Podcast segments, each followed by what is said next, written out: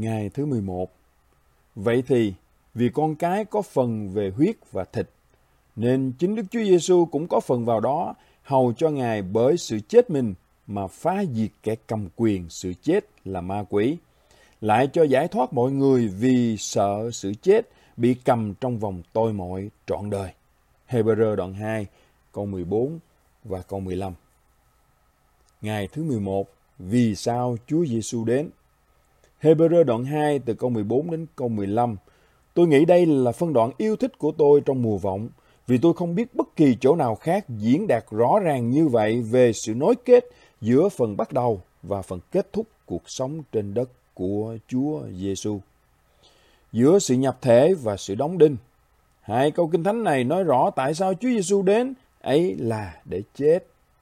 Điều này rất tuyệt để sử dụng với các thành viên trong gia đình, bạn bè chưa tin để từng bước hướng dẫn họ đến với quan điểm cơ đốc của bạn về Giáng sinh.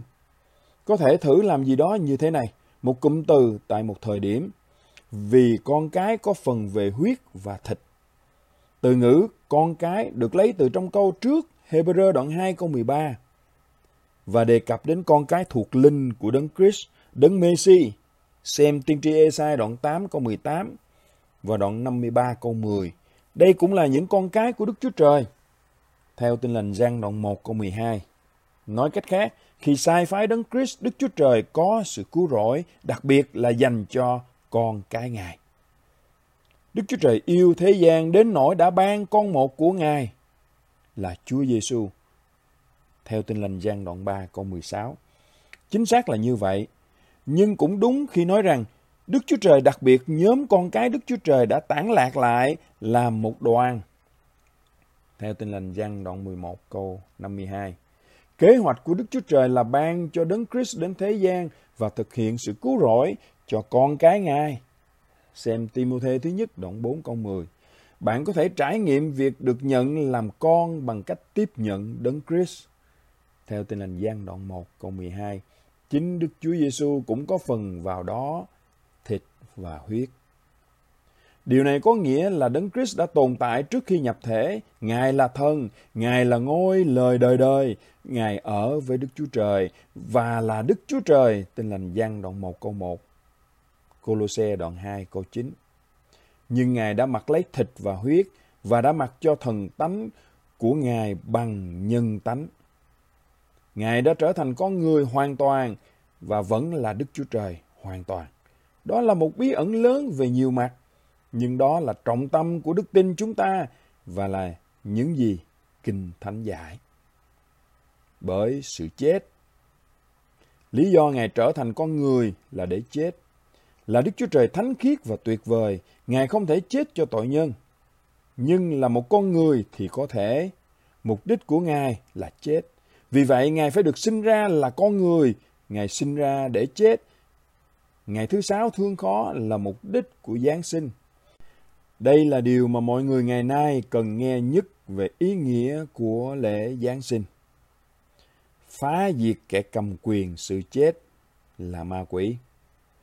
Trong sự chết, Đấng Christ đã khử nanh vuốt của ma quỷ bằng cách nào? Bằng cách che đậy tất cả tội lỗi của chúng ta. Điều này có nghĩa là Satan không có căn cứ pháp lý để buộc tội chúng ta trước mặt Đức Chúa Trời ai sẽ kiện kẻ lựa chọn của Đức Chúa Trời? Đức Chúa Trời là đấng xưng công bình những kẻ ấy. Theo Roma đoạn 8 câu 33, Ngài xưng công bình trên cơ sở nào? Nhờ huyết của Chúa Giêsu. Theo Roma đoạn 5 câu 9. Vũ khí tối thượng của Satan chống lại chúng ta chính là tội lỗi của chúng ta.